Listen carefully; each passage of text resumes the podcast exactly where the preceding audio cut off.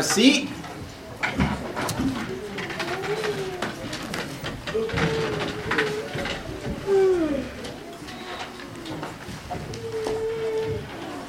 So this month we have been a little bit focused on and praising the Lord. Uh, first of all, we're in the midst of a little way halfway through the midst of our uh, focus on worship, and so uh, we focus on one discipline every six months, and so we're a little over halfway through our focus on worship, and I've been feeling led to worship God in different ways that we've learned about, things like that. So it's really cool that we've been able to do that. And one of those acts of worship was to think how we've been blessed with a number of children in our midst and how they are the treasure and also uh, bring great impact to the kingdom. And so, in each Sunday, we have focused ourselves on children that were in our midst that had not yet been dedicated to the Lord. When a child is dedicated to the Lord, it's the, the parent or parents, the um, extended family, and the congregation coming together to make a commitment to do everything within their power, everything that God gives you the stewardship over, to raise that child with an opportunity to accept the Lord. Now, you can't make them accept the Lord. No one can make that decision for them. Obviously, once they get old enough to understand uh, and they realize, hey, they have, that they have sin, and they and they understand that because of that sin, that they'll be separated from God, and so they want to follow the Lord. They want to accept that free gift of salvation and follow the Lord. Then they must accept Jesus Christ as their Lord and Savior themselves, and then they would be baptized and begin to live for the Lord like that. Okay. But in the meantime, and it can even be when they're old enough to understand, the parents may say, well, we really want to give the right leadership to this child. We really, want to be serving this child in a way that they will have the best opportunity to come to know the Lord. And so we've had a couple of families stand before us, and today Becca's going to come and bring AJ. So Becca, please come.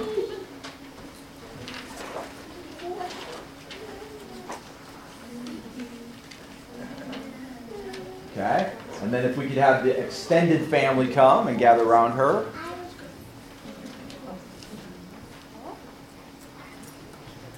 Okay, and you should have a script that came to you with your bulletin. If you don't have one, get where you can see one. Oh no, I didn't grab one. Okay. And so this is us collectively committing ourselves to help AJ in every way that we possibly can to have an opportunity to come to know the Lord. Okay? And so uh, I will read the part that says Pastor Dan. That will come as no surprise, I'm sure. Becca will read the part that says parents.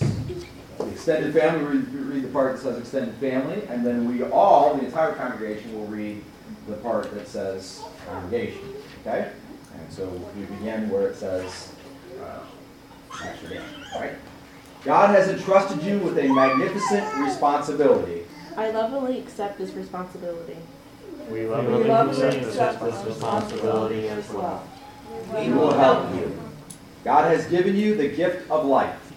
I will protect and mature this gift. We will also protect and nurture this gift. We will help you. God expects you to teach a child through the example of a godly life. I will strive to live lives consistent with God's words before our child. Good. We will also strive to live lives consistent with God's word before Him. We will provide Godly examples before the child as well. A child is like a clean slate. A child must learn right from wrong and how to hear the direction of God. I dedicate myself to the teaching of the ways of Christ and the love of his church to my child. We will assist you. We will you. assist you. We will assist you as well. Let's pray together. Father in heaven, you have blessed us with this young man. He is a joy, a joy to be around, a joy to, to serve and teach and play with, and, and he's young and a clean slate. We know that there have been difficulties, Lord. Uh, there's much challenge, much burden, much effort must go in on Becca's part to be the parent, to be the one that can show AJ all the things that he needs to see that are that, that help him to open his eyes and to teach him and to help him to grow. And, and Lord, he's growing so fast and he's learning so much. He's doing so much already. And Father, we pray for this young mind, this young heart, that we would be good examples, that we would stand up and provide every asset, every thing that's necessary in this lifetime. And yet we know we cannot do it, not in our own strength, that we cannot make him make any decision whatsoever. And so we pray, Lord, that you will lead him unto yourself. We pray a special comfort, a special strength, and a special wisdom for Becca, and then for her extended family, for her parents, and for her siblings. Lord, that you would do an amazing work in their day, and that you would do it in AJ's life. And we pray it all in Jesus' precious name. Amen. Thank you. Amen.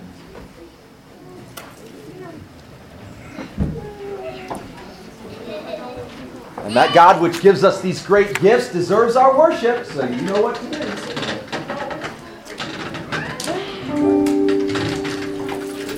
The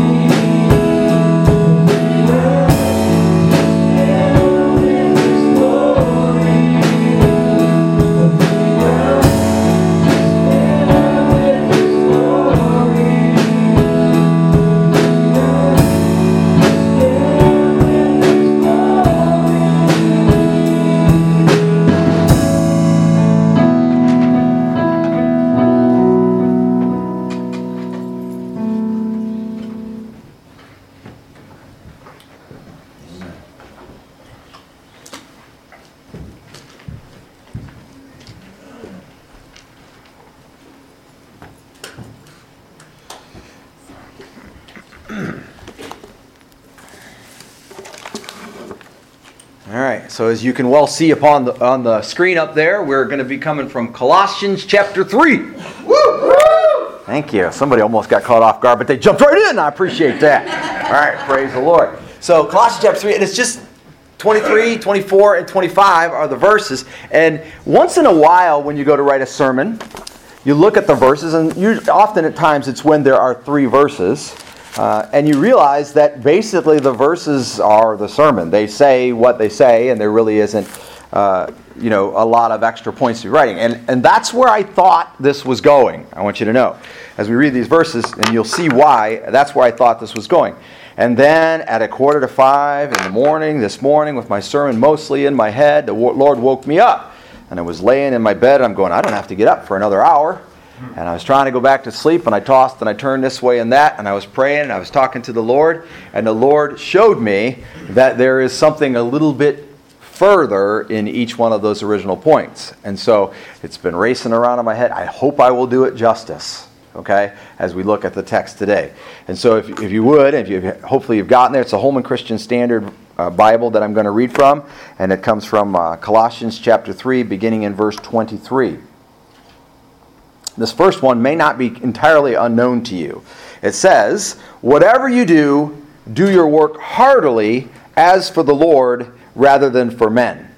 And so, whatever you do literally means anything you do. It's not complicated as anything that you do. And whatever you do, you're supposed to do it as if you're doing it for God rather than for people. Right? And so, right away, you can see there's something I want you to see there. Right away, you can see that there are certain things you cannot do for God. Okay? So whatever you do isn't literally anything at all. Because if you're going to do whatever you do and do it for God, there are certain things you cannot do for God. The things that God has expressly commanded us we are not to do, or things that really disrespect God or disrespect people or disrespect God's creation, those kinds of things, you really can't do that for God.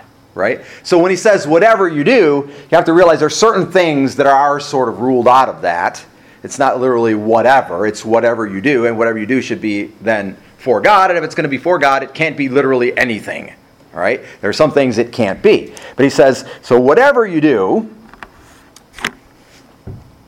do it, notice that word there, and we'll come back on it, heartily. Do your work heartily, and we'll come back on that later, as for the Lord rather than for men. So the audience, the people that we are going to uh, be impressing, if you will, seems to be it's supposed to be God rather than men. That's the way the kind of English reading seems to come across. But really, what I want you to see there, what he means is as if it, the work and the person doing the work belongs to God, not belongs to men. Okay? You don't belong to your parents, you don't belong to your friends, you don't belong to your boss. One being in the universe owns all humans, that is God. Okay? Now you can act like somebody else owns you, but the truth is God owns you whether you like it or not. God created all human beings from the beginning and he has orchestrated everything just the way it is and he owns it all. And so we're really talking about ownership. Okay? Verse 24 says, knowing, now that word knowing there is a special Greek word that means like to understand something. And it's written, and English doesn't convey this very well, it's written in a way to say that you know it now and you will always know it, you're always actively knowing it. So this is like if I say I ran to the store, that's past tense. If I say I'm running to the store in English, if I say I'm running to the store, it means that you, you expect I'm doing it right now. But this word would be like as if you were running to the store for the rest of your life, constantly. So it's an ongoing. So you you would always know it. You know it now. You'll always know it. And everything you're doing, you're knowing it while you're doing it. Follow? It's never going to stop. This knowing never stops. All right? And so he says, knowing that from the Lord you will receive the reward of the inheritance. And so this is talking about eternal life or the ultimate destination of those who've accepted the Lord. Now, first of all, you understand you have to know the Lord. So, one second step aside, the very basic gospel that the church at Colossae had received. This is the letter of Colossians written by Paul to the church at Colossae. That's what this is. The very basic gospel that they had received was essentially that all people had sinned, that there was no mediator between men and God. So, everybody has sin. Everybody does things that don't honor God. And so, God sent his son Jesus Christ to be that mediator. The wages of those sin is death. The gift of God is eternal life through Jesus Christ his Son. This is the simple gospel that they received that God had given salvation to all those who would accept it through Jesus. Jesus said, and we read about it in Luke 24 go and teach everyone that there is now the remission of sins available. Previously, no matter what you did, you couldn't get rid of your sins. You could get rid of the effects of your sin. The sacrifices in the temple were about getting rid of the uncleanness that comes because of your sin. You could go back and live your life. But there was no getting rid of the sin. They were looking forward to a time in which God would make a way. And he did that through Jesus. Now, this is the simple teaching that Colossae had, uh, had received. Paul believed that they were believing that. He was saying, Well, you're believing in Jesus Christ as Lord and Savior. So now do everything that you do, knowing, understanding actively, it's always in your mind, realizing that you have an end destination, which is heaven. You have an, you're going to be saved. You're going to get to the end eventually, trusting in the Lord to get you to the end. That's hugely important because just as whatever doesn't contain anything that you do, right? It's whatever you can do in the name of the Lord, not just whatever, but whatever you can do for God. There are certain things you can't do with the thought of where you're going in your mind. Okay? So if you occupy your mind with sinful behaviors, you occupy your mind with lust or let's say pornography or you're, you know, hopped up on drugs so you can't think clearly, any of those times you lose sight of the fact of what you know to be true in Jesus of where you're going. And you don't know what heaven exactly is like or how all of it's going to be accomplished. We don't even get that in the Bible, and that's okay. But he says, always do everything that you do, knowing where you're going. That alone would be a reason to never be high. That alone would be a reason to never be so wrapped up in anything of the earth that it fully occupies your mind. Because here is the command to do everything that you do, knowing where you're going, if I can say it that way. Okay? And so that could have been the second point of the sermon. and it sounded really good at first. And it is true. He says, knowing that from the Lord, God will give, from the Lord, you will receive the reward of the inheritance, which you could say was purchased by Jesus. It is the Lord Christ, Lord Jesus, whom you serve. And so he's just clarifying there that we serve, we work for Jesus, who was the one who came and died. He is the ultimate servant, and now we serve him during this lifetime. One verse left 25. For he who does wrong will receive the consequences of the wrong which he has done and that without partiality. And so that for is the because. And so why are we to do everything that we do heartily as if for the Lord rather than for men? Why are we to do everything we do knowing, remembering, always in conscious thought about the inheritance that we will be receiving? Because whoever does wrong whoever doesn't do what God would have them to do will receive, God has ordained it, and here it's written in His Word, that you will receive the consequences of the wrong. Now, guess what? We don't get to determine what the consequences are. Oh, sometimes we'd like to determine what the consequences are when we see somebody else do wrong. I, I, would like to say I think that person should be shot, or they should be killed, or they should be put apart from, you know, put in jail for 50 years, or whatever. We want to determine what the wrong, what the consequences of the wrong are, but we don't get to do that. That's not your job. In fact, it's not really even your job to look at the wrong and go, that person's wrong, and so they deserve judgment. That's not your job either. You're, to recognize right from wrong, that is our job.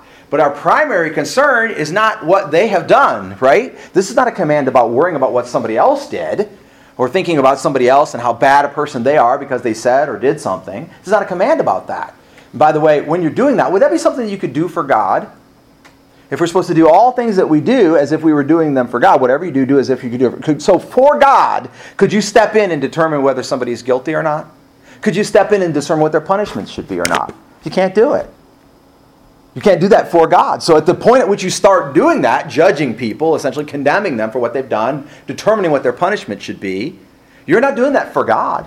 You're doing it to placate your own conscience. You're doing it to feel better about the circumstance. You're doing it uh, to ease your anger or whatever.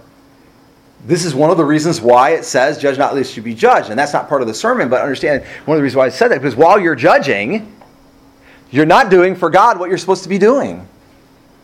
You're taking his place instead. God's not good enough to judge, so I'm going to have to do it.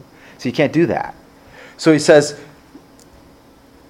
in 25, because he who does wrong, whatever wrong you do, you will receive the consequences of the wrong, whatever the consequences of that wrong are. Some of those things we kind of know. The li- liars aren't trusted, thieves aren't trusted with valuables. Children molesters should never be left alone with children ever again. Right? And some consequences can be much worse than that. Some of those things we kind of see how God unfolds them, some we don't. And so, whatever it is, the consequences will happen. God has determined it to be so. Now, ultimately, if the, the wrong is not accepting Jesus Christ as Lord and Savior, then we already know, based on what we read previously in the previous verse, they will not get the inheritance. That is the ultimate punishment. Okay? So whether they get the punishment you think they deserve in this lifetime or not, if they don't accept Jesus Christ as Lord and Savior, they will get the ultimate punishment. All right? Okay, just making sure we're finished with 25. For he who does wrong will receive the consequences of the wrong which he has done. No, don't miss that phrase, and that without partiality. That means that God does not deliver these consequences differently to a person based on their standing in life, whether they're wealthy, whether they're smart, whether they're beautiful. Now, the reality is, in American society and capitalism, wealth and beauty and prominence and that'll get you a lot, get you a long way. But in the kingdom of God, they will not affect one iota, and one little bit, what God has ordained, which is that you will get the consequences. So if being rich becomes a thing for you and you are rich, you better make sure that you all the more double your efforts to put that under the supervision of the Lord, right? Or if uh, if you are beautiful, and we have some attractive people in the room, if you're a beautiful person, better make sure that you put your attractiveness to work for God, otherwise you're in trouble right? Anything that you don't do for the Lord will receive its proper consequence. Okay, so you can kind of see right on the surface the three points that these verses talk about. The first one is whatever you do, do your work heartily as for the Lord rather than for men. And so it's sort of a little bit of a two parter, but there was a word in there that bugged me a little. Do you see it? what word in there bugs you a little bit? How about heartily? First of all, what does heartily mean? In English. To do it heartily, somebody tell me, what does it mean? Speak up. With all you are, right? Uh, with all your might or all, with all you are, what was you going to say? Different translation of enthusiastically, Okay, so we, what does enthusiastically mean? um, from the, from the soul. Yeah, from the bottom of your Wholeheartedly. soul. Okay, all right, now you're getting close when you say from the soul, right? In the original language, the word actually there, there's two words, and one is left out completely because it's commonly left out. It's not, not a bad thing. It's a Greek word that doesn't have to be included. To, it's, it's ek. It's a little word, ek. Okay? And it means out of. And the word that's translated here, heartily, is actually the word soul. And so, to very literally translate this passage, to completely literally translate this passage, would be to do everything that you do. Let me read it like it would be. Whatever you do, do your work out of your soul. And that's interesting to me.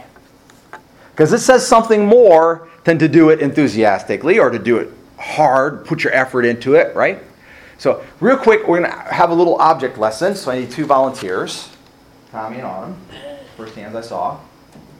Okay, now fair warn you, this is sort of a role playing thing. So, we've got two role players here, so that worked out. Okay, so each, in a moment, each of you are going to make an air, a paper airplane out of the piece of paper that I've handed you. Okay? But who wants the harder job? Who's willing to take the really hard role playing? Okay, Tommy. that's very- Thank you for volunteering, Tommy. I appreciate that. Volun- Jump right in there. I appreciate that. Okay, so when we begin, you're both going to make a paper airplane. Autumn, I would like you to make your pa- paper airplane as if you were making this paper airplane for God. Okay? So this is going to be God's paper airplane. The work that you're doing is God's work. You belong to God. I want you to do it in a way that is for God. Okay? Tommy, when you make your paper airplane, I want you to make your paper airplane with a question. As if you're doubting or wondering how to make a paper airplane or what it's supposed to be like. Okay? You ready? No pressure here, right? Set, go.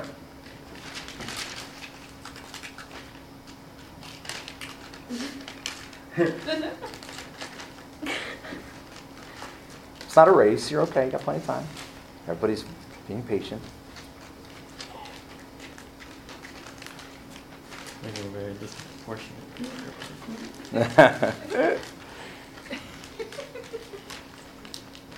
Very neat.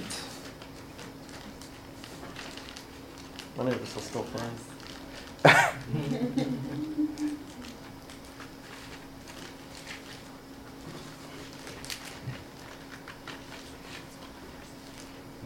You know, I went to an aviation school. Yeah. Tommy went to an aviation school. Yeah. That's the irony. And Autumn went to Sunday school, so this is perfect. Okay. Autumn has created an airplane, very neat, and precise. Disproportionate. That's an interesting airplane, It's gonna roll a lot. Okay. All right, well, it flew. And it flew. Okay, I'm going to give me both airplanes for a minute. All right, and then you guys can have a seat. Thank you very much. I may ask you questions, just so you're aware. All right. So we have two paper airplanes, and basically what Autumn did is tr- made a very clean, neat presentation. Was that what you were trying to do? Trying to make it neat? That's just how you normally do it, okay? So she was doing it the way she normally does it. All right? And then Tommy's paper airplane is basically falling apart already, okay? But he, what he did is he tried to make like, basically something that was disproportionate, doesn't quite look like a paper airplane. I saw you refolded a couple of times, like you were wondering exactly where the parts were supposed to go. Is that what you're trying to do? Okay, so I think we get the idea of having questions, having doubts. I mean, that's such a human condition, isn't it? Like our our human condition is kind of like, what's going to happen? Almost like wondering what the outcome will be. You you play basketball, you put the shot up, and you may do it the same way every single time. And one time it goes in a hoop, one time it doesn't. You know, you run with all your might, and one time your 50-yard dash is, you know, five seconds, and the next time it's 5.2. Nobody knows why. I don't know why. You don't know why. You're like, well, I ate all the same foods. I did everything the same. You know, so we we kind of get that feeling of not knowing. When I was not a Christian before I became a follower of Jesus Christ, and I didn't realize this until this morning as I was praying, the Lord really brought it back to me in a powerful way. My soul was like a giant beast consuming everything. And I wasn't into pop culture, but the only reason I wasn't into pop culture, like into music, I listened to music, the only reason I really wasn't into music heavily was because I had already found out it was empty. Like this guy's singing about the most important things in life, like love and, and success and, and being strong. And, and, and I really hadn't ever listened to any Christian music except maybe like um, my mom used to sing a song about a wedding chapel or something, you know. But basically, they, you know, I heard Amazing Grace. That was about it. So I didn't really listen to any Christian music. But the songs I was listening to, I found out that the messages, like what they told you about, there really was no answers. So I wasn't into that. I wasn't into like worshiping sports idols or thinking, man, he's a great quarterback. I wasn't into any of that because I realized there was no answers there. I was yearning for it. I was searching for it. I would do all kinds of things. Don't get me wrong. I did all kinds of things to try it, try it on for size, you know. But I never found anything. So everything I was after, I would taste it, feel it, experience it, and go, oh, that was not much. That really, you know, left me kind of empty. I really didn't, really didn't get much out of that. And so now I realize that one of the big problems that I had before I got saved was that there was always a nagging question. I submit to you that oftentimes for a lot of people there's just one question but they just don't know exactly what that question is. And so that one question takes on a lot of different shapes as they try on this or try on that. Is, is this the answer to the one? I don't know the question, but I really need the answer. So is this the answer to the one question? Is this nagging doubt or feeling of questioning? And I submit to you that that comes from the soul. Now, this is not going to be a, a lesson on the soul, but I want you to understand that obviously we, we accept, the Bible teaches, and we accept that, there- that people have a soul, okay? And that the soul was created inside a human being, probably at the moment at which in the Garden of Eden, God breathed life into Adam. And it says he, God breathed his very spirit into Adam.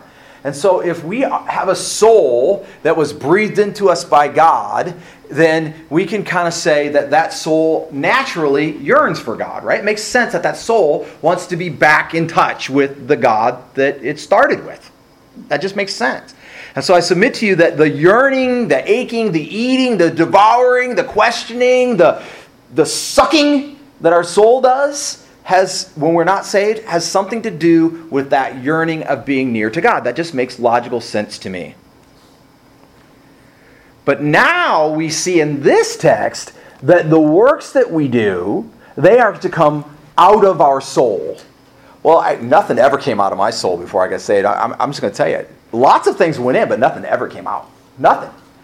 I, I now know this as an absolute fact. I never created anything that I felt like was an expression of who I was more than the moment. Does that make sense? Like it was going to last a while. I did art in school. I remember when I was a sophomore in school, we drew a corn And, with, and it didn't have corn on it, but it had leaves, and you, we drew every little vein, every little vein. And I put in like about 20 hours on this corn stalk. And at that point, I was about halfway done. And then it occurred to me, halfway done, 20 hours into this project, it occurred to me that there was very little likelihood the teacher was ever going to get out a magnifying glass and check and see if I had actually drawn every vein on the corn stalk. And so I started faking it. Because 20 hours halfway done, I didn't want to do 20 more hours to get done. You know what I'm saying? And so I started faking it. And I got done in about three more hours. And it looked like a corn stalk. It looked good. And then it won a prize in the art show. And I'm going, hey, this is great. I won a prize in the art show. And I took it home. And you know, every time I would look at that corn stalk, I knew in my soul that that wasn't the corn stalk that I was drawing. It was half the corn stalk that I was drawing, and I was doing a pretty good job. Not great, a pretty good job. And half something I just made up. That's what my life became like when I didn't know Jesus Christ. That's what my life was like. I took things in. By the time they came back out of me, they'd been chewed up pretty bad. They weren't really what they were supposed to be. But now we're commanded, we're given the directive to, out of our soul, do everything that we do. You understand, this is free license by the God of the universe for you to transform everything you ever touch, everything you ever hear. Should be changed, should be affected, should be different. It comes in, and once it encounters the being inside you, the energy that God has placed there, the soul that God has renewed and regenerated by the love of His Son, Jesus Christ, nothing should come back out of you the same, but wait for it, everything should come back out of you better. Now, this is the problem with things like gossip and slandering, lying. You encounter the truth, it comes back out of you, now it's not true.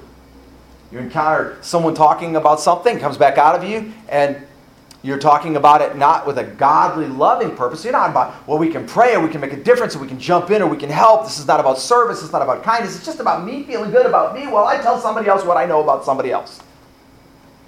The problem with all the things that we output. It really becomes the problem, if, we, if you will, with all the works that we do that do not do come out of the soul that we now have in us, which is regenerated in Christ. You can say, I don't know, I struggle with my sin. Is that what you're talking about? No, that's not what I'm talking about. Sin predominantly occurs in the mind, in making choices.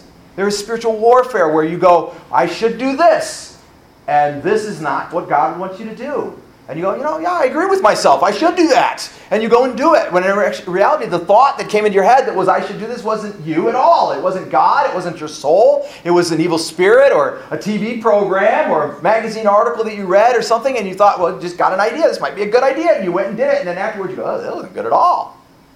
It didn't work out good. The consequences were bad. Or, or I hurt somebody. And, you know, then I say, I'm sorry. Now they forgave me. And so everything's over, except it's not, is it? Because something happened there. You encountered the world at a, at a crux, at a point at which you should have changed it for the better, and instead of changing it for the better, you changed it for the worse. Because your mind intercepted before your soul could transform the good thing into something good. When you were born again, you got a new soul, essentially. Your soul was washed clean. So your soul's never going to do anything wrong now. That's what the Bible talks about continuing unto salvation. The inheritance is settled. We know where we're going because once you accepted Jesus Christ as your Lord and Savior, your soul was regenerated. It become new. Now when you let your soul out of its box, out of its cage, out of its trap, everything that it's touching will be affected in a positive way. And what comes out of your mouth will be changed. And what you do with your hands will be changed. And when you affect somebody else, you will affect them in a positive way if you let it come out of your soul because your soul has been cleansed and regenerated. But when it comes out of your mouth or out of your or your flesh or when it comes out of somebody else's ideas or when it comes out of evil spirits thoughts, when it comes out of just your head and the confusion that is there because I would be playing I don't think any of us got it all together. Okay? When it comes out of that, it's not going to have the effect that the soul can have that's been regenerated by God. When the Bible talks about sanctification, progressive sanctification, big words, right? Words that a lot of people don't understand. Progressive means it's, it's still going on, still happening, still getting bigger, still getting better. And sanctification means holiness, being holy, being like God. And so throughout your life, you're getting more and more like God. What you're supposed to be doing is letting your regenerated soul take over your life more and more. That's what you're supposed to be doing. So then you're impacted and affected to make changes. And by the way, what do you think the closest thing in the universe to your soul is? It's in here. It's your body, it's your flesh, it's your, your mind. You are the closest thing to your soul. So if you have a regenerated soul, the thing that should be first affected is you. And now I hear Michael Jackson singing, You're going to make a change. Start with a man in the mirror. Right? The point is, your soul, if it's regenerated in Christ and you begin to do things out of your soul, it's going to affect you first. And by the way, that's really all you can control. But then, as you are given opportunity to affect other things, someone comes and says to you, well, What do you think about this problem I'm going through? You're not supposed to pull out your philosophy training. You're not supposed to search around in your mind for some quaint piece of advice that will get them away from you as fast as possible. You're not supposed to give them 10 steps to good health or suggest a book that they can read. You're supposed to allow that question to touch your regenerated soul. And then out of your regenerated soul, you deliver some kind of a truth that can actually make a difference, some kind of a thing. It's not a trite saying like, hey, I'll pray for you. You know, hey, I th- hope things get better. No, it's your soul bared to the light of that situation.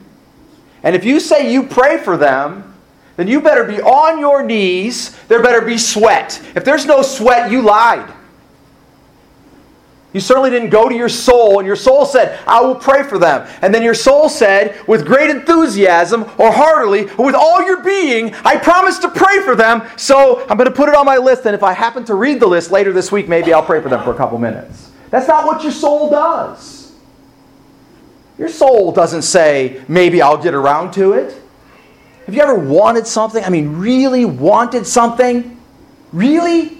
Deep down inside yourself, you knew like your loved one was there, and, and, and you know, like, I've got to do this for them, or I've got to bring them out of the situation, or man, I, I, I've got to pay my rent, or whatever.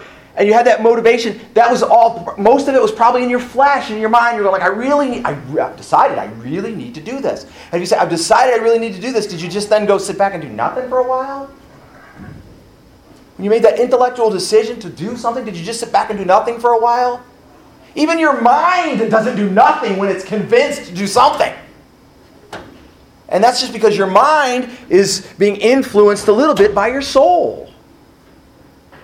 But your soul never, ever makes a promise and doesn't keep it. Not if you're regenerated in Christ.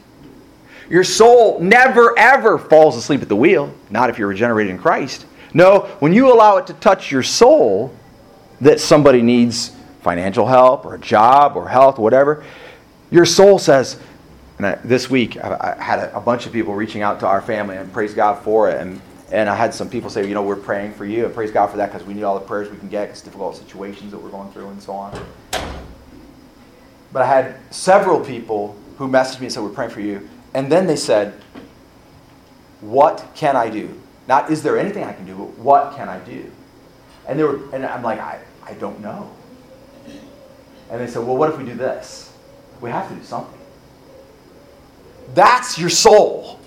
Your soul doesn't say, I want to do something. Hey, let me know if I can do something. Your soul says, I want to do something. You couldn't stop me if you wanted to. I have to do something because it's my soul. And my soul is on the line to do this thing. My soul is geared up to do it, and nothing will stop it. Not my mind, which says, well, no, I'm not feeling well. Or, no, well, no, I've got my own problems. Or, well, no, I, you know, if I spend this money, where will it come from? Or, well, no, your, your mind comes up with all kinds of reasons. But your soul, once your soul says it's going to do something, and if it's in the Lord, it does it. Period. Amen. No excuses, no stepping back from the line. It's on the other side, right? It's not ready, height, go. Your soul has transgressed the line. Why? Because it's no longer guilty of sin, because it's cleansed in Christ. So if I screw up, brother said to me, I made the decision to let that happen. And I don't know if you'd be upset with me, but you weren't here. I thought it was the right thing, so I did it. But that, that's your soul. Your soul's not, you know, there's an old saying says, um, do, do what you want to do and apologize for it later rather than getting permission first. That's the attitude of your soul. But your soul, if regenerated by the Lord, is in line with the Lord. And so it, he, your soul doesn't do that to God. It might do that to other people, to social mores, to your own feelings or weaknesses. You know what I mean? You ever get down on the floor and try to tie somebody's shoe that they didn't want you to tie it? Right. This is your soul getting down on the floor trying to tie somebody's shoe and they didn't want to tie it. You would still be chasing them. You understand? They would be running away with their shoe untied, trying to find time that they could tie it to get you away from them, and you'd still be going, No, come on, come on, come on. Your knees would be sore. Because when your soul decides to do something, your soul does it. That's what a regenerated soul. Now, not an unregenerated soul. An unregenerated soul tries it on for size, finds out it isn't full of anything, finds it isn't.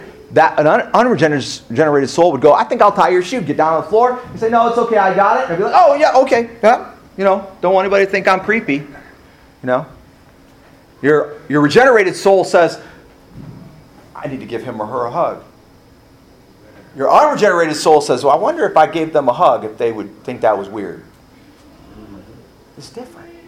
And now the scripture is calling us to do everything that we do. Read it again that way and hear the it's, it's poetry, but it's powerful truth. He says, Whatever you do, do your work, whatever that is. Remember, that's got to be stuff that's in line with the Lord. As for the Lord, do it as if you are owned by the Lord, as if your work is owned by the Lord, as if it is being done by the Lord, rather than for men. And that word heartily, out of your soul. There's so many people in the world that don't even realize they have a soul. That's why nobody knows their neighbors anymore. That's why nobody's stepping out kindness. That's why a guy steps in a room with a gun and everybody ducks and hides and nobody tries to take him out. I pray that my soul is alive and following Jesus Christ. And whatever my mind may be screwed up, whatever my body may be screwed up, I pray that my soul is in line with the will of the Lord. And when something needs to be done, the soul does it. We talk about serving in the church. You're not going to be asked to serve. If your soul is regenerated, you're a servant. You just serve. And if they won't let you do anything, you just come and sit on the steps of the porch of, of the building and pray. Or better yet, go sit on the actual porches of the church and pray. What are you doing on my porch? I'm praying for you. Why? Because my soul told me to. And you didn't want to hear from me. Well, you're loitering. Call the cops. Cops come. What are you doing sitting here? I'm sitting on the porch praying. Why? This is their house. You got to go. Okay, I'll go, but I'm going to stop praying. You go stand on the sidewalk and pray.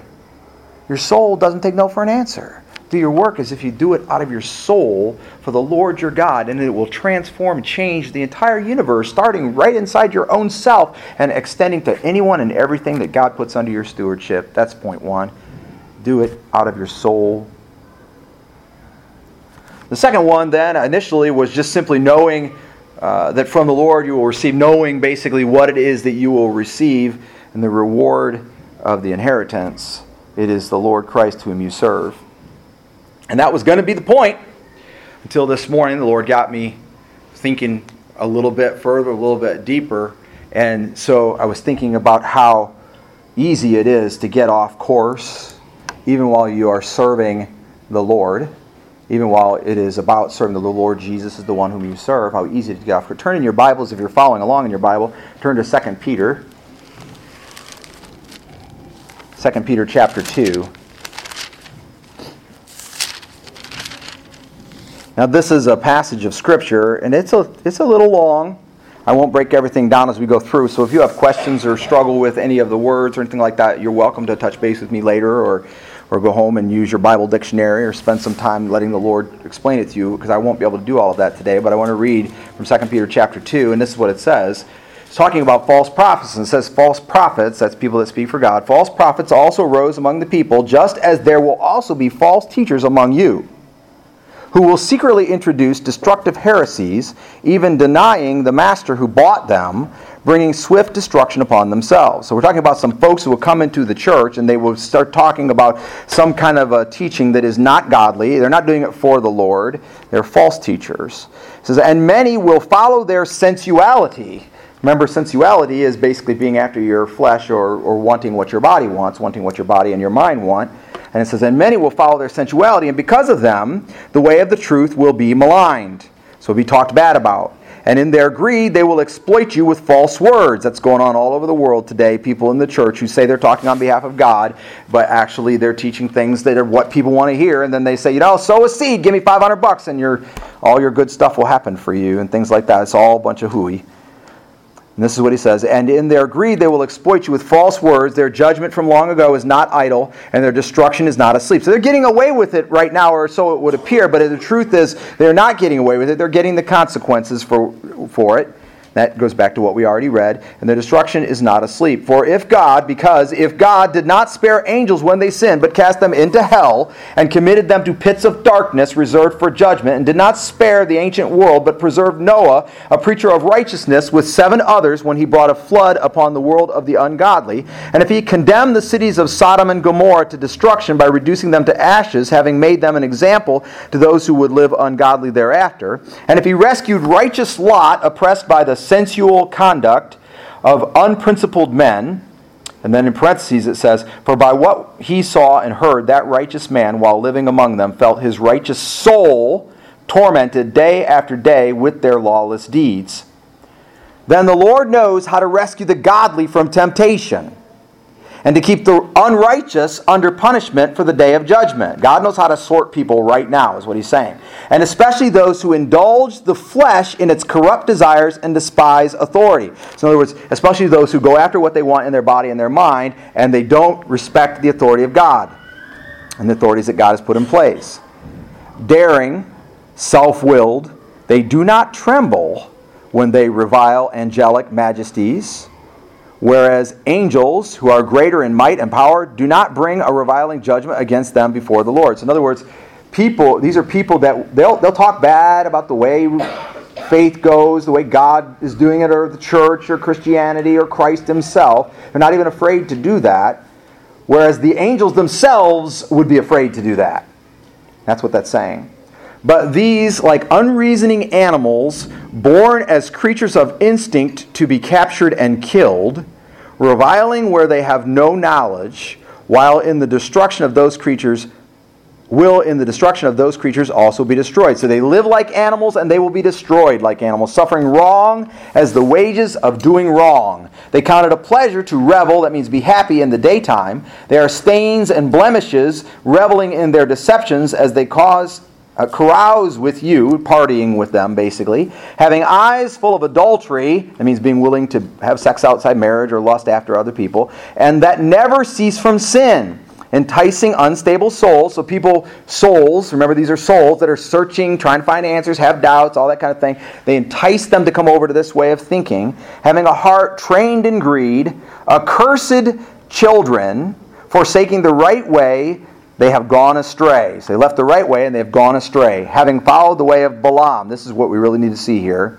Having followed the way of Balaam, who was the son of Beor, he was a prophet in the Old Testament that was paid to curse Israel, who loved the wages of unrighteousness, but he received a rebuke from his, for his own transgression. He was corrected because of what he did wrong. For a dumb donkey, speaking with the voice of a man, restrained the madness of the prophet. These, all people like that, is what he's talking about now. These are springs without water and mist driven by a storm, for whom the black darkness has been reserved.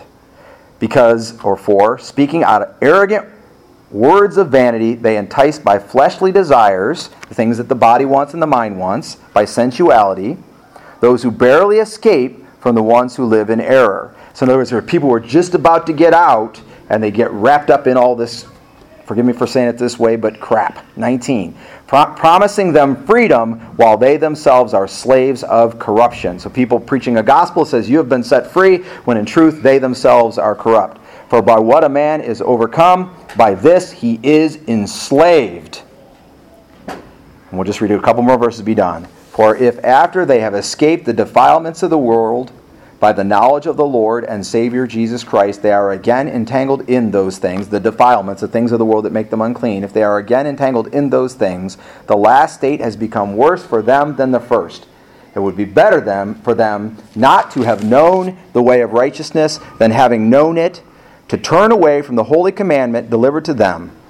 It has happened to them according to the truth to true proverb: a dog returns to its own vomit, and a sow after washing returns to wallowing in the mire.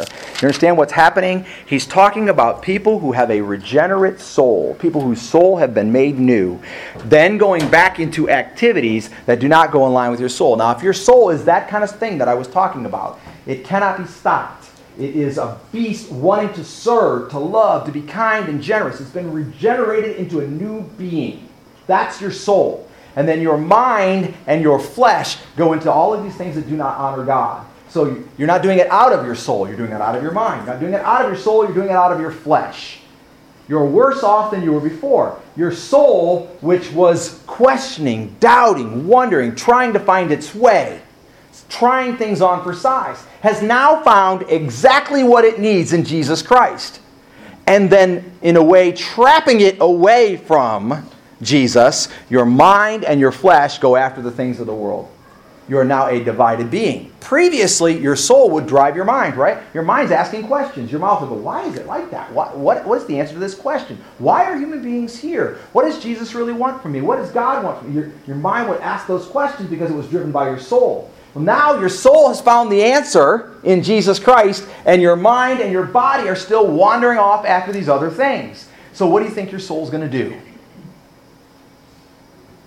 It's going to do two things at the same time, basically, on what we just read. Number one, it's going to languish, it's going to suffer, trapped in a cage that you've put around it, not able to be that out- outward expression of love and service and giving that God wants it to be. And then, secondly, it's going to slowly devour you from the inside out. Now, that sounds like a horrible thing because nobody wants to be devoured from the inside out, but this is not the movie Aliens, right? This is your God regenerate soul poking at the back of your head, constantly going, hey, hey, hey. And you're going, I want to do what I want to do. And day after day after day, you have to fill your mind and your body with bigger, grander things to overcome that. Hey, hey, Jesus, come on, God, He loves us. I'm with Him. You're not. Come on, I'm trying to get your attention. Whatever. And people become hardened and angry because their soul wants God and their mind and their flesh do not. It is the reverse of the process of what I described to you of progressive sanctification. So don't buy the lies. That's it. Don't let your mind be warped by a Christianity that looks like this. Well, if you believe in Jesus and you accept Jesus Christ as Savior, if you accept Him and just say, okay, God washed away my sins, then everything will be fine. You can do whatever you want. That's a flat out lie.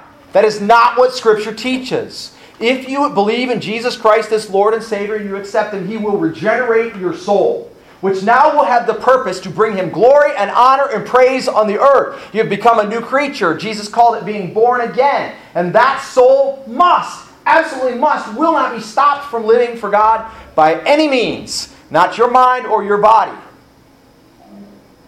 which is closest to it and may have the best chance, but it just won't happen and you'll be a divided creature, always struggling, always wondering, why do I feel this nagging sense of difficulty?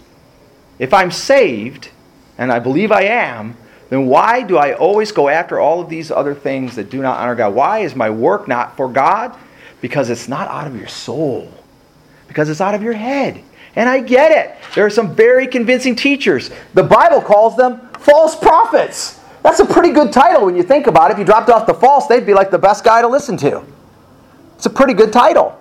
It doesn't say false friends, false doctors, false nurses, false any profession, false prophets, people who speak on behalf of God, but the message they are delivering is one that plays to your sensuality, plays, plays, to your, plays to your desires. And so now we have the church embracing certain things that the Bible expressly says are not allowed, and the church is inviting those folks who say that they believe that that is allowed into the church forthwith, and it becomes a church of people like that. my my brother's church, and I nothing against my brother. He's a great great man, um, but he's confused a little bit in his Christianity. If he listens to this podcast, Tom, I'm sorry, I'm not, I don't mean to call you out, but he knows how I feel. So this is nothing that's private. Okay, we've had the conversation. Was a church in Columbus, and they were down to five people attending. Five people. They had a bunch of money in the bank, but they only had five people. And they called a new pastor. And the new pastor led the church to become an open and affirming church, to embrace all forms of homosexuality and transgender and all people. And, and all people are created equal. Don't get me wrong. I'm not saying we should look. I, please do not hear me saying look down on anybody or judge anybody for their choices. Okay? But overnight, the church filled up. It went from five people to 300 people in less than a year. They, were, they had no problem finding people who had that belief that that was okay. Okay? Now, what I'm saying is, whatever those people believed, they gathered to someone who believed the same way.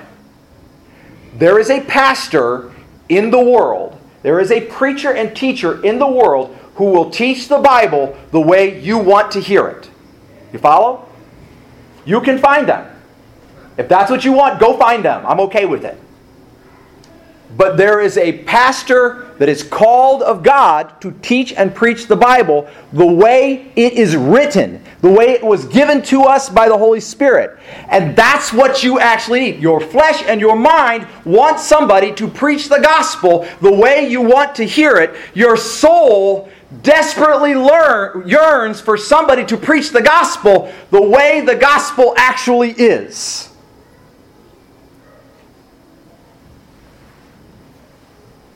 And you will know it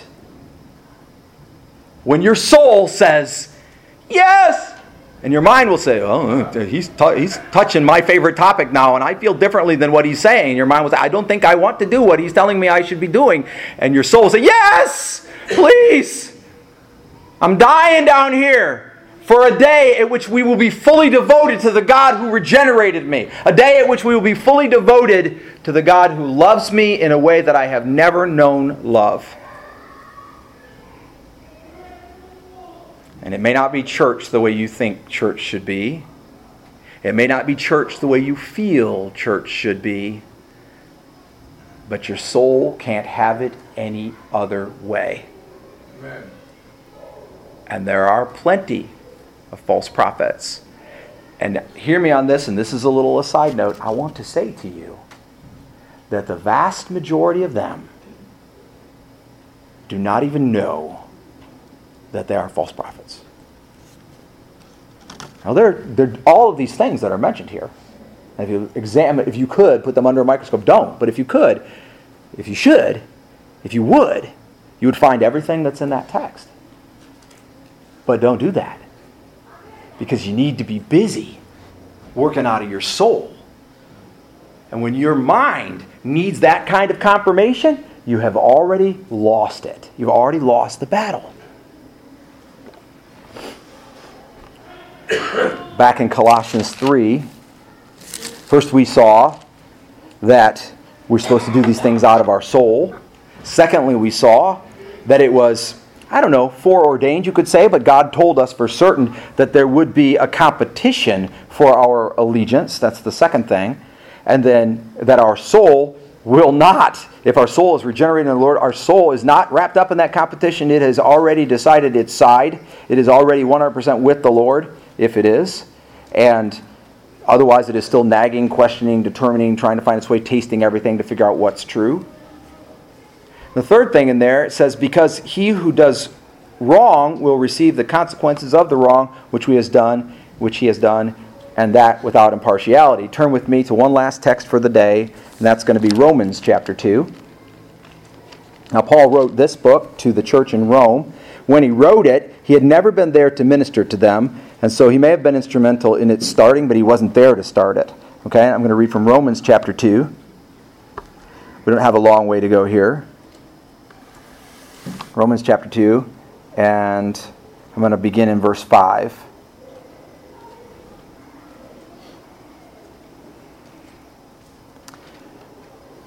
he says, But because of your stubbornness and unrepentant heart, and by the way, that word there is suko, or however you say it exactly in the Greek, and it's your soul. Because of the stubbornness and unrepented nature, right? The internal, internal of you being unrepentant. You are storing up wrath for yourself in the day of wrath and revelation and the righteous judgment of God. And that's talking to those who are in that situation. Then he says, God will render to every man according to his deeds, to those who by per- perseverance in doing good seek for glory and honor and immortality. So God's going to give to those who seek for his glory and honor and, and all of that. He's going to give good, right? He says, But to those who are selfishly ambitious and do not obey the truth, but obey unrighteous, unrighteousness, he's going to give wrath and indignation. And by the way, that word indignation is this. So God says, toward you. When God says that, your whole life goes poof. Okay? So when God is disgusted with you, it gets ugly. But he says, for those who do not obey the truth, but obey unrighteousness, he's going to wrath, that's God's violent oppo- opposition and indignation. There will be tribulation, that's troubles, and distress, that's difficulty, wait for it, for every soul of man. Hear it? We always we quote this first, we leave the word soul of man out. We just say for everyone. That's what a lot of people say. But it's for every soul of man who does evil, of the Jew first, and also of the Greek, but glory and honor and peace to every man who does good, to the Jew first, and also to the Greek. Because, for there is no partiality with God. For, because all who have sinned without the law will also perish without the law, and all who have sinned under the law will be judged by the law. For not hearers of the law are just before God, but doers of the law will be justified. For because when Gentiles who do not have the law do instinctively the things of the law, in other words, when you do what is right, when you just figure it out and do what is right, though you do not have the law, you become a law to themselves. It says it like this The things of the law, these, not having the law, are a law to themselves, in that they show the work of the law written in their hearts. There it is again, their conscience bearing witness, and their thoughts alternatively accusing or else defending them. So your soul is going the wrong direction, and you go back and forth. I think I'm okay. No, I'm not okay. No, I really need something. I'm missing something. I'm and you go back and forth and it's doubt and question. Your conscience one day says, "Yeah, you're good." Another day says, "Ugh."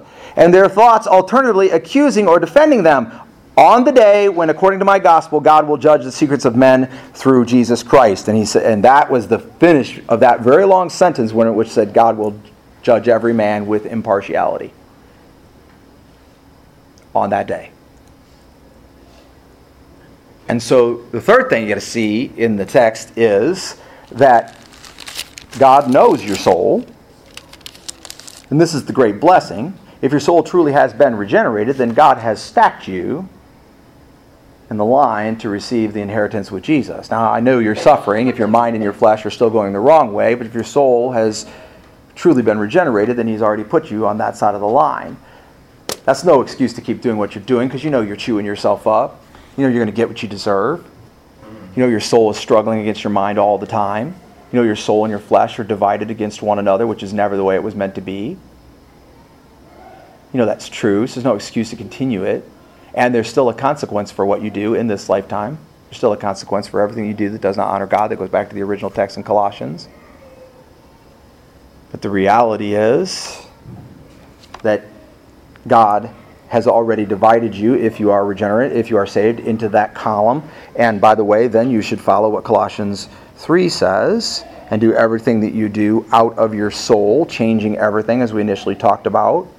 You should not listen to those false teachers that try to get in your head or affect your body, not uh, think that what you do in your flesh or what you choose to do in your mind is okay. You need to come out of your soul, which is the only part of you that is for sure regenerated in Christ. If you have indeed accepted Christ, you've been born again. Come out of your soul, not your flesh or your brain. God's sorting, and it doesn't matter if you're wealthy, it doesn't matter if you're pretty, it doesn't matter if you're smart. This, in fact, I want to say to you that the smarter you think you are, the harder it is to you let, for you to let your soul lead you and guide you. because I know what I'm supposed to do. I got it all figured out in this area. I may not know everything in every other area. If you got one area you think you got it all figured out, it's highly probable you're not letting your soul guide you. Because your soul just wants what God wants. Just recently, we had a, I'll use this as my closing illustration, and I'll come back and recap for a second. Just recently, we had a decision that had to be made by somebody very close to us. And my soul said, This is what you should tell them. And so I did. I said, Make that decision the way God would want you to make that decision. I know how I think God would want you to make that decision. But you make that decision the way you think God would want you to make that decision and I, and I didn't have this sermon in my repertoire yet, so I couldn't say out of your soul, right? I hadn't figured that out. So now I could say that, but I didn't say it then. I just said, you make it the way God would want you to make it. I prayed about it, and they made the decision. Ultimately, they made the decision differently than what I thought they should do. Now, my flesh and my mind wanted to say, hey, get on the phone and say, what are you doing? You know that's not right. But my soul was saying, now, if they're doing what God wants them to do, then that's right. But I'm like, but I don't think it is. And my soul said, Who are you to tell me that? And I said, Okay, well, um, now I have a problem. So you know what I said? I said what my soul wanted me to say. Well, if that's what God wants you to do, then you do it. And ultimately, it turned out to be the right thing. They had made the right choice. So my soul cautioned me against doing the very one thing that the worst and only thing I could have done, which was forcing them to make the decision differently than what I thought they what I thought they were probably going to do. And if they had made the decision different than what I thought they were probably going to do, they would have been wrong. And my soul said, "No, don't do that." Because my soul has a direct line to God because I am a born again, regenerate Christian. My mind perceives the Word, my soul has fellowship with the Word. My body wants what it wants. You know what I'm saying? A few too many bites of this or that, taste or touch when you should not. Not that I'm saying that I'm setting down rules or laws about my salvation, but my body wants at 1 o'clock in the morning, when I'm about to brush my teeth, my body's saying, hey, one more cupcake would be okay right now. you, nobody needs a cupcake at 1 o'clock in the morning. Nobody. You know, unless you're on third shift. You, yeah, you don't, actually. The point is, my body says, but I need to listen to what my soul says. And Paul wrote to the Galatians if you embrace, embrace the things of the flesh, the things of the Spirit of God die off. And if you embrace the things of the Spirit, the things of the flesh die off. You have a soul. Your soul yearns to be with God, in fellowship with God now, today, in this moment, in this second. Not when you die, now. Of course, when you die, but now. Be born again in Christ. And let your soul be fully regenerated if you never have. Let it happen. And then, if you have, listen to the text of Colossians 3, which says, Whatever you do, do your work out of your soul, as for the Lord, rather than for men, knowing that from the Lord you will receive the reward of the inheritance. It is the Lord Christ whom you serve. For he who does wrong will receive the consequences of the wrong which he has done, and that without impartiality. If you came in here today not knowing in your soul that you are a follower of the Lord Jesus Christ and hear that very same simple gospel that the Colossians heard. You have sinned. You need to be forgiven by Christ. He paid the price so that it can be so. Simply accept the forgiveness and let Him regenerate your soul. Let Him be leader of your life from now on. And then let that translate into your actions lining up with what your soul desires, which is the things that God desires. And you'll no longer have to force yourself to tell somebody about Jesus, and you'll no longer have to force yourself to serve somebody, and you'll no longer have to force yourself to give, you'll no longer have to force yourself to love, because that is what your soul was created for. And the more control of your body and your mind that your soul gets, the more like God you will be. do it out of your soul. Someone's here today and said, I don't, I don't even know what that means. Even though you talked about it, we talked about all this, I, I don't know what it means. You got to start with this. Jesus Christ, the Son of God, lived a sinless life and died on the cross to pay for your sins. And every one of those sins is a black mark on your soul. And He'll wash them all away if you just take Him as Lord and Savior today. And if you've taken Him as Lord and Savior, in earnest, taken Him as Lord and Savior, then your soul has been regenerated. And you got to stop fighting back against that regenerated soul. And out of your soul, do your work as if you belong to Him to whom you belong. Let's pray together briefly, and then we'll have the praise team come and lead us in a song, and you'll have your opportunity to make a decision. And our services are coming to a close. Father in heaven, thank you. thank you for my soul. I like trees. I like sunshine. I like waterfalls. I like smiles, and I like hugs. But today, in this moment right here, and I pray forever going forward, I thank you for my soul. You created the earth, you created the clay, the, the dirt on the ground, and then out of that you shaped a man who would be called Adam, and you breathed into the man a living soul. Some part of that was handed down over thousands of years into me, and I am grateful that I have a soul. And I have not cherished my soul, I have not loved my soul, I have not nurtured my soul the way I should have. And I come to you today saying, You do what you want to do in me. You take over and guide and nurture and train and help my soul burst the bonds of this mortal form, that I may put on some form of immortality today in my mortal body. And I pray for anyone who is here today who has not accepted Jesus Christ as their Lord and Savior, that they would not be afraid of the words, that they would simply say, It's real, I get it, I haven't, and I do. And especially, anyone who might be here today, Lord, who has accepted Jesus Christ as their Lord Savior, they do believe. And whether it was weeks ago or months ago or years ago or decades ago or seems like a lifetime ago, Lord, they know they've been starving their soul for their righteous love of God. They've been starving their soul and trapping it in that cage inside them, whatever that actually looks like. That's just a picture. Whatever it actually looks like in their life. And their hands, their sense of touch, their sense of taste, their mind, their brain has guided their existence instead of turning their life over to their soul. Lord, I pray that they would do that even right now while I'm praying. And I commit myself, Lord.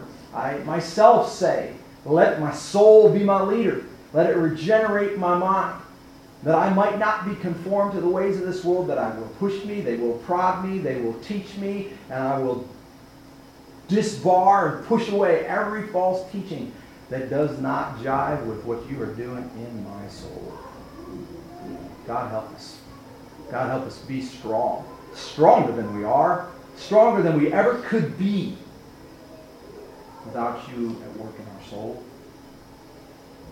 I think now about how a little baby has such strength in their limbs hold on with dear life, and their whole body will be moved before their hand opens up to let go.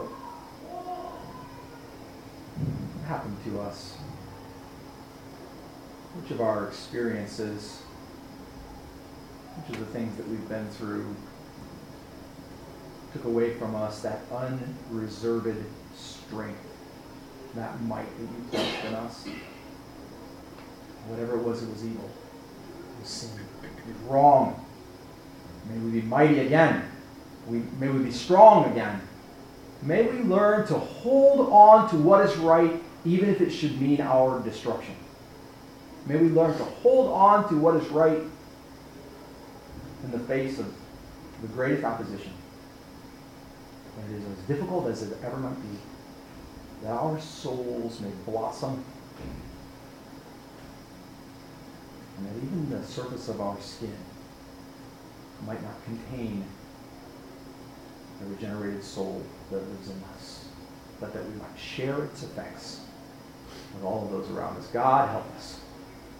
And for the one that is here today, who's right now, who just as I've been praying, accepted Jesus Christ, Lord and Savior, I pray that you would give them the courage to come forward and share with us as we have our invitation song and closing song, Lord, that you would give them the courage to come forward and say, I am living for Jesus. I know it's what their soul longs for. And for the one who is saying that they, they have already accepted Jesus Christ, but they renewed their commitment to you today to let their soul be their guide in touch with you as it's been regenerated. And I pray, Lord, that they would let it be known, either by coming forward or right where they are and saying, That's my soul. And it's been set free, regenerated in the name of Jesus. And I will not lock it up. I will live to nourish my soul. God help us. In the name of Jesus. Amen. Would you stand where you are and sing this last song with us? And if the Lord has touched your heart today in some way and you need to come and make that known to us, you do exactly that. Okay? If you've accepted Jesus Christ while you're here today earnest, and you just come right down here and let us know uh, what you've done, be bold, let your soul out. And if, on the other hand, you come as a Christian, but you're recommitting your life to the Lord, say, I realize I've been starved in my soul. Be bold and let your soul out. Come and share with us, proudly proclaiming what has happened in you today. As we sing.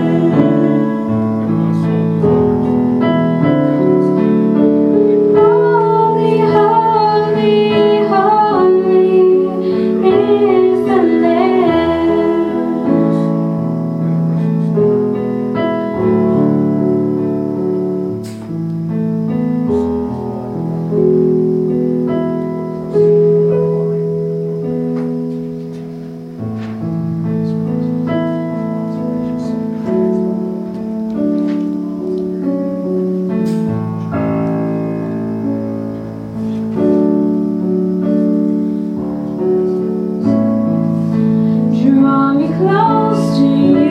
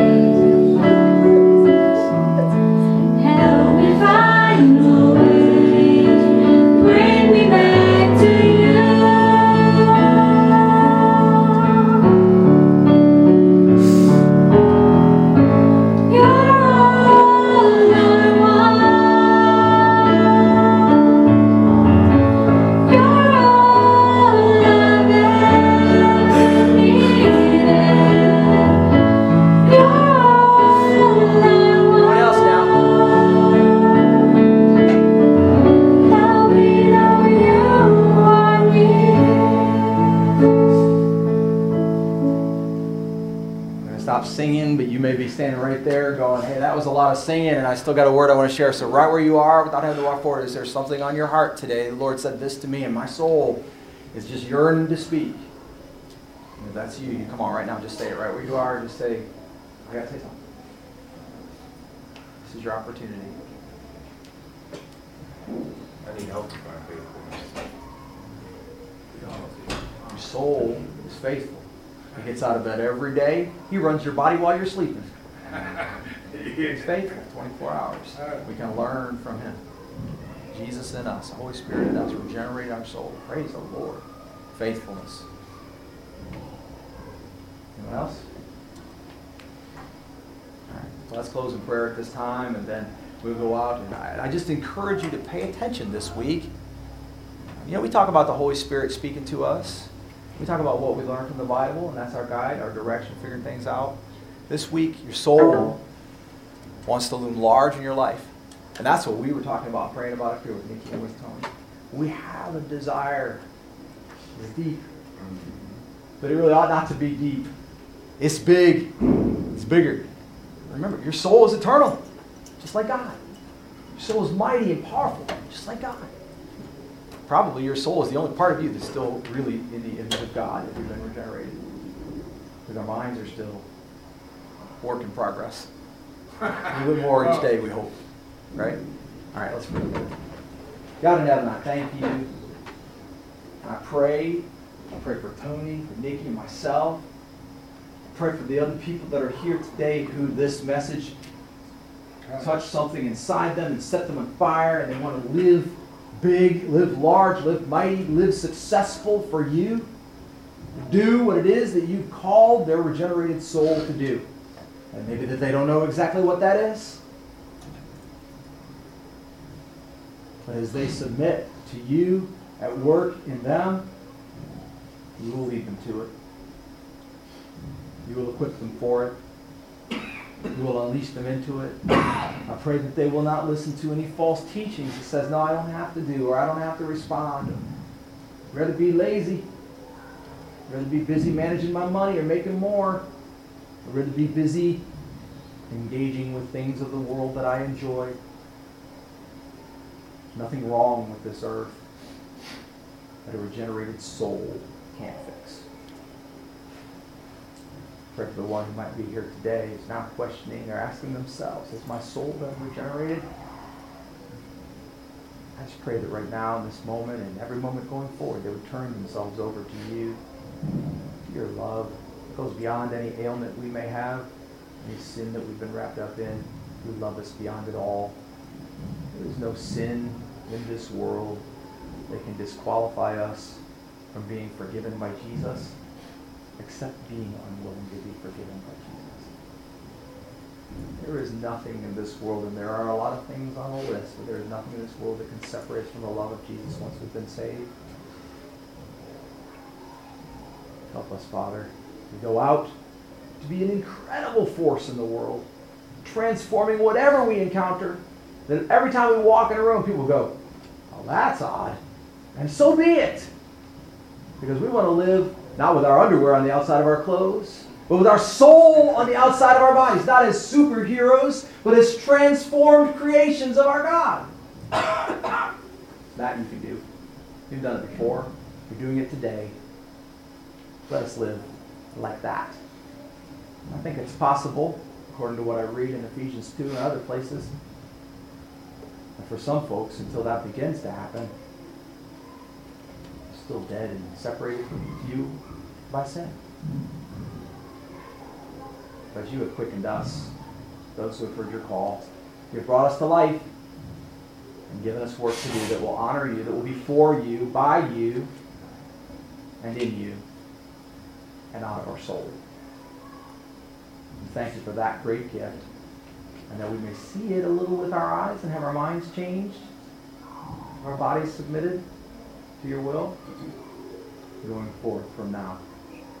And always knowing that we have the inheritance that Christ earned for us yet coming. Never forgetting. Lord, help us. In Jesus' precious name. Amen. Thank you very much. This concludes our services today. Thank you all for being here. And go ye now, therefore, and be the church.